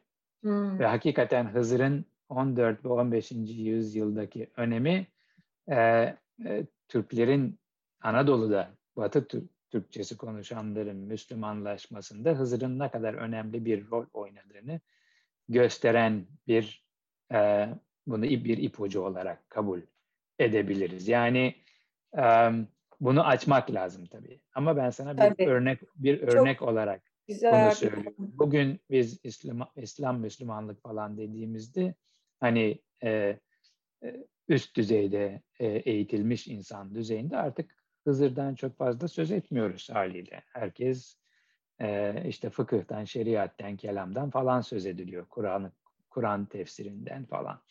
E, ama e, 14. 15. yüzyılda söz durum böyle değil. E, Hızır'ın bir de şeyi de var söyleyeyim büyük ihtimalle e, babasının ya da dedesinin adıymış Ahmedi'nin Hızır. Öyle mi? Çok evet. güzel. Ay, o dönemde şimdi, çok rastlanan bir isim Hızır. Çok heyecanlandım. Baltimore'a geliyorum ve senin yardımınla Hızır üzerine bir roman yazıyorum. Böyle... Ben Baltimore'a gitme çünkü ben Washington'dayım. Ha doğru sen Washington'dasın. Pardon. Maryland Üniversitesi nerede? Ben coğrafyam gitti Ahmedi. Maryland Üniversitesi'nin iki büyük kampüsü var. Ee, Baltimore'da bir tek e, tıp fakültesi, hukuk fakültesi, profesyonel ha, okay. e, fakülteler. Asıl, asıl, DC'desin. Asıl Maryland, Washington DC'nin tam dışında College Park denen yerde Maryland Üniversitesi'nin ana kampüsü orada. Ben de kendim de Washington DC'de yaşıyorum. Geliyorum. Başımızın üstünde yeriniz var. ee, şimdi efendim e, izninle birkaç soruya geçeyim. Evet. Sonra da kapatalım seni çok yormayalım. Rica Şimdi e, e, Ceren Sungur adlı izleyicimiz e, çok şeker soruyorum hayırlısı demiş buradan sorulabilir mi diye çete yazmış. E, merhaba Ceren Hanım. Modern merhaba, öncesi dönem Saltıkname ve benzeri metinlerin popüler olduklarından nasıl emin olabiliyoruz? Nüshas sayılarına göre mi demiş. Güzel soru. Popüler olduklarına e, nüsha sayısından çok e, yazıldıkları dile bakarak e, hükmediliyor. Böyle demek lazım. Yani e, bu da tam başarılı bir değerlendirme mi değil mi açıkçası çok belli değil. E, yalnız şöyle denebilir. E,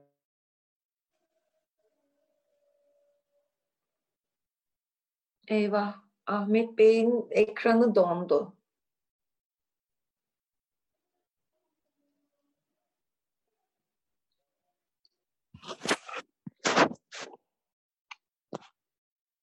Haber verin. Heh, şimdi geri döndü. Buyurun. Galiba Öyle. senin ekranın dondu bir an ya da bende bir sorun oldu. Cevabı hiç duymadık Ahmet Bey. Bu tamam peki ben meselesine tekrar başlar mısın? Müsaade Tabii popülerlik e, meselesine şeyle. yeniden başlayayım o zaman. Demek istiyorum ki e, aslında bu e, eserlerin e, popülerliği hakkında her zaman elimizde istediğimiz gibi yeterli veri tabii ki bilgi yok. O yüzden daha çok kendimizi dile dayandırıyoruz. E, ama bunların e, bir takım meclislerde okunan, anlatılan e, bunların de özellikle Saltukname'den ya da Danışnamen, Danışmennameden bahsediyorum. Olduklarını tabii ki biliyoruz. Ee, mesela Danışmenname e, meclis meclis gider. Yani bir gecede anlatabilecek e, bir bölüm ondan sonra arkası yarın geliyor. Ondan sonra yarın gene yarın gene aynı yerden alıp söz devam ediliyor. Meclis meclis ilerliyor. E, oradan bunun e, şu veya bu şekilde büyükçe bir mecliste icra edildiğini e, biliyoruz. E, bu tabi kendi başına popülerlik ifade etmese de yine de o doğrultuda önemli bir veri bizim için.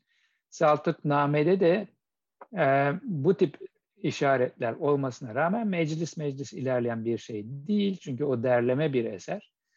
7 yıl boyunca toplanmış. Ondan sonra bir araya konmuş. Ama dil diline bakarak bu sefer daha eskilerin deyimiyle amiyane halka yakın bir dili olduğunu düşünerek bunu da yine karşılaştırmalı olarak bu izlenimi ediniyoruz.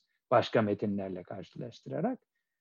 bu sonucu oradan varıyoruz. Yoksa ne yazık ki bu eserlerin icrası e, nerede nasıl anlatılıyordu profesyonelleşmiş profesyonelleşmiş miydi değil miydi? Bu konuda çok fazla elimizde veri yok e, ne yazık ki.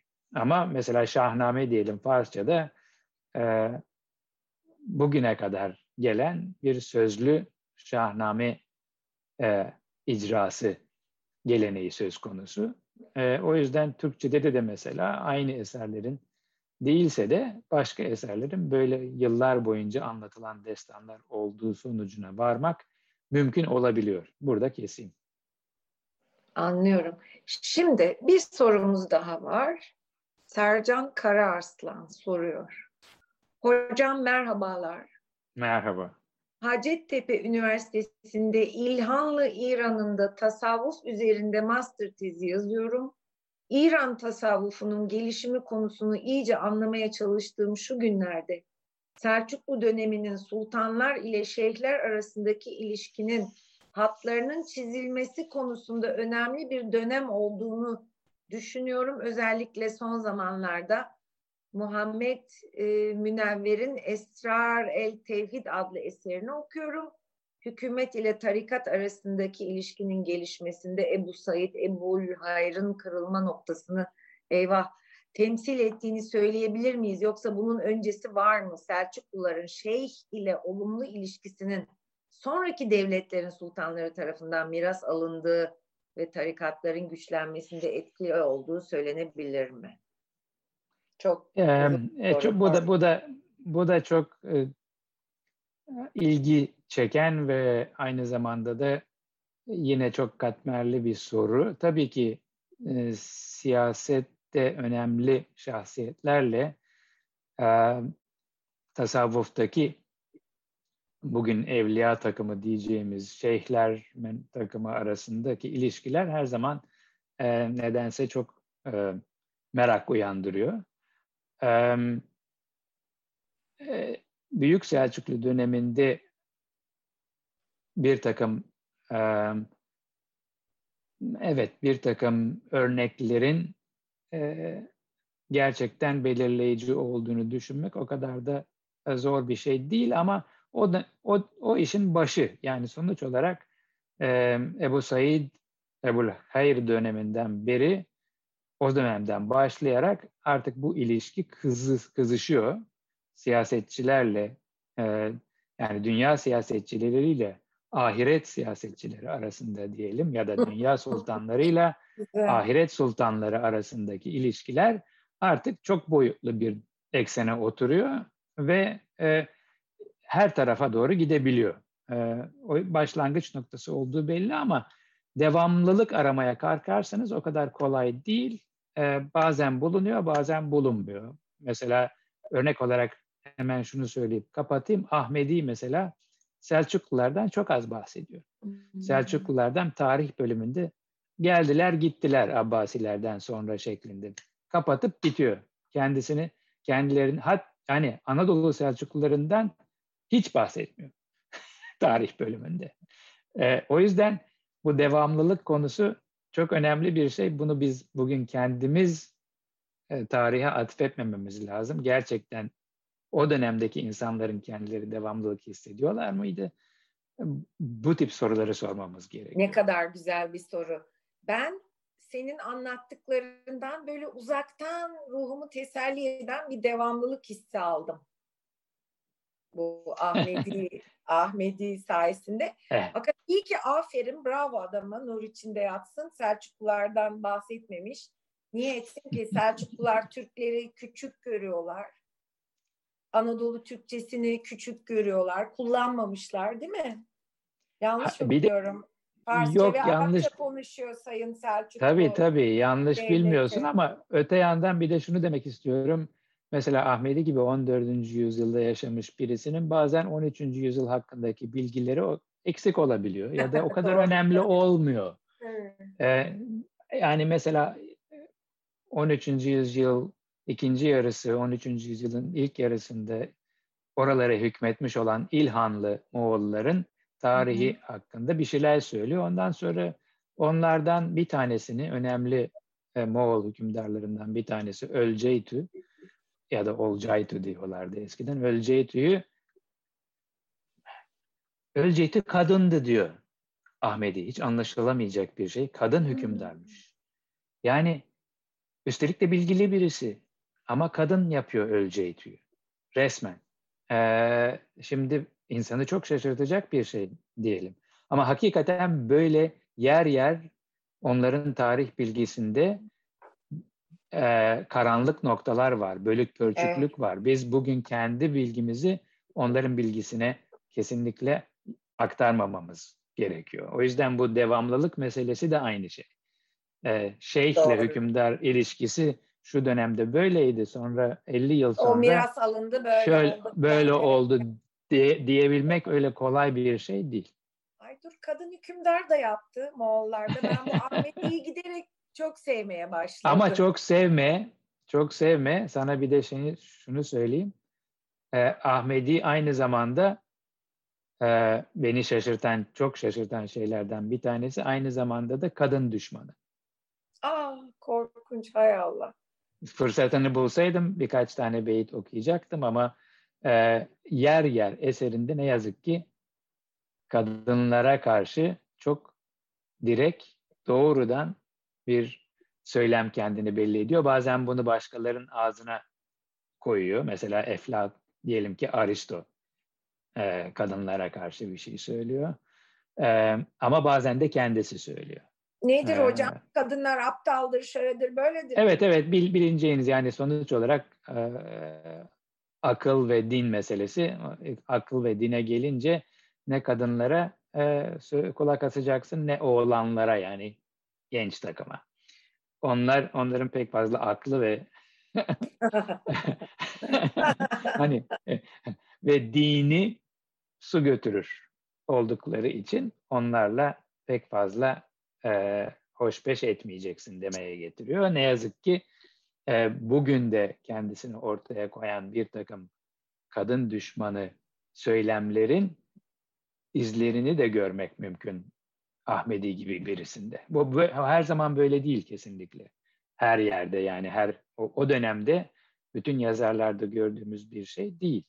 Ama nedense Ahmedi'nin bu eserinde çok belirgin bir şekilde yer yer 8 beytlik, 10 beytlik bir kadına karşı, kadınlara karşı demem lazım. Bir e, ne adeta bir saldırı, bir e, bir hüküm, hükmetme var. Geç yaşında başından kötü bir şey geçti herhalde. Bilmiyorum ama bu demek istediğim yani e, bu açıdan da gene insanı şaşırtan bir. Doğru. Teşekkür ee, ederim uyardığın için. Hayallerim yıkıldı. iyi oldu. Gerçekliğe geri dönmüş oldum Ahmetciğim. Hayır bu senin bildiğin bir gerçeklik tabii bir kadın olarak. Hayır hayır bu adamda olduğunu bilmiyordum. Ee, bu arada işte teşekkür mesajları var. Çok teşekkürler sunumunuz için. Ee, AT diye bir isim şeyi bu e, yani baş harfleri koymuş sadece. Tarihi bir sosyal bilim olarak nasıl tanımladığınızı merak ettim diyor AT. Tarihi bir sosyal bilim olarak nasıl tanımı? Ben aslında bana sorarsanız e, tarihi e, sosyal bilimlerle insan bilimleri arasında bir köprü olarak e, gerilmiş bir disiplin olarak görüyorum. Yani sosyal bilim olarak görmüyorum yalnızca. Ne de yalnızca insan bilimlerine giren iki tarafı da var. E, bazı tarihçiler daha çok sosyal bilim tarafına ağır veriyorlar. Bazıları da hiç sosyal bilim tarafı yoktur. Bu yalnız anlatıya dayalı ve bir takım tarihçinin edindiği bilgilerin ışığında e, geliştirdiği e, içgüdüleriyle e, e, akıtılan, devam ettirilen bir e, e, disiplin olarak, bilim alanı olarak görüyorlar. Ben bunun iki, ikisinin arasında bir yerde gidip geliyorum. Yani bana sorarsanız e, tarihin e, bunların hepsinden yararlanması gerekiyor. Hem sosyal bilimden hem insan bilimlerinden. Çok güzel bir cevap. Ee, bir küçük mesaj okuyacağım. Sonra da bir minicik soru birkaç cümleyle e, kapatacağım programı. Sevgili dostumuz Ferda Erdinç çok güzel Erdinç, bir evet görüyorum. Okumadan edemedim. Pek leziz bir konuşma dinledik yine. Şifalı sohbetler demek geldi içimden. Ruha da zihne de çok iyi geliyor. Hem aktarılan bilgi hem aktarılma bu. Çok teşekkürler. Çok selam, sevgiler demiş. Sağ ol Ferda. Ee, Sağ ol tabii Ferda. Bu e, sonradan selamlarımı da iletirsiniz Ferda'ya. Tabii ki. Ahmet e, çok güzel bir sohbetti. E, kapatmadan önce birkaç cümleyle çok uzatmadan hani bir değinme gibi rica edeceğim. Bana birkaç cümle daha bize Hızır'dan ve Anadolu Türkçesinin edebiyat dili olarak çıkmasında varsa işte rolünden, Hızır'dan birkaç cümle eder misin kapatmadan önce? Um, yani şöyle diyeyim, e, Hızır bir anlama e, Türkçe konuşanların her zaman erişebilecekleri bir konumda olan, onlara yakın, her e, Allah için genellikle Tanrı için söylenen hazır ve nazır e, sıfatlarının bir anlama insani bir biçimde e, kendini gösteren şekli olarak düşünmek mümkün. Yani Hızır dil, uslup, din, başka bir kaygısı olmadan derdi olan insanlara her zaman erişimi yani e, olan bir e, insan üstü tabii ki e, güçlere sahip ve aynı zamanda da e, insanlara e, yakınlığıyla tanınan e,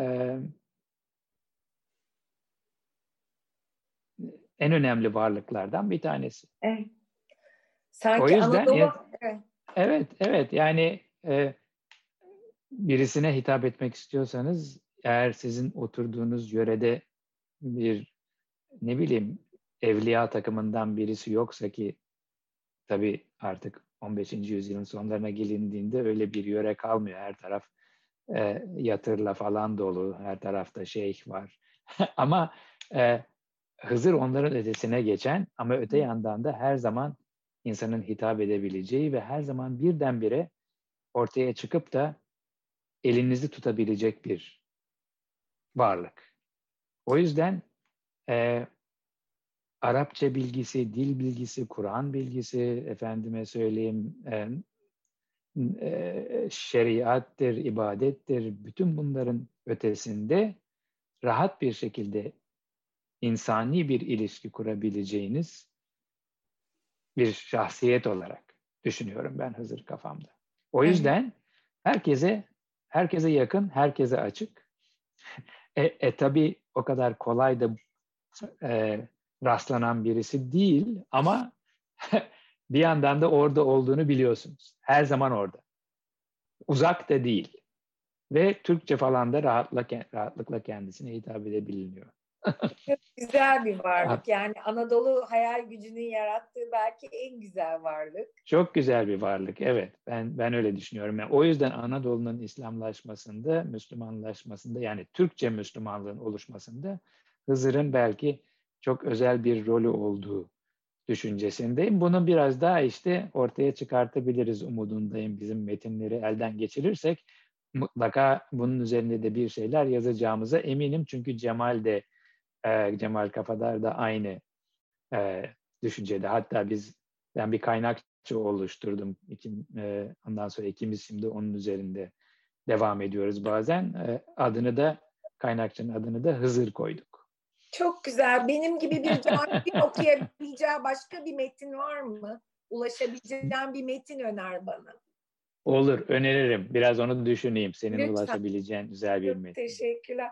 Sevgili Rica ederim. Ahmet Kara Mustafa ne kadar güzel, aydınlatıcı. Bugünün edebiyatından o günün edebiyat e, dilinin doğuşuna bakabildiğimiz böyle çağlar atlattın bize. Çok teşekkür ediyoruz. Rica ederim. Sağ olun, eksik olmayın. Bu kıraathane e, çok tatlı bir uğraşı anladığım kadarıyla. E, kendinize iyi bir e, uğraşı seçmişsiniz. Başarılar diliyorum. İnşallah ileride de yüz yüze e, görüşmek mümkün olur. İnşallah. Aynen yani kıraathane mekanında. Onun Mekanda ayrıdan görüştürürüz Seni de. ağırlamak çok büyük bir onur ve mutluluk olacak inşallah pek yakında. Projede başarılar diliyorum. Sağlıklı Çok sağ ol, eksik olma. Bütün izleyicilerimize de çok teşekkürler. Sağ ol, var ol Ahmetciğim. Hoşça kal. Rica ederim. Ben de izleyicileri selamlıyorum. Sizin de öyle. Hoşçakalın. İyi akşamlar sizlere.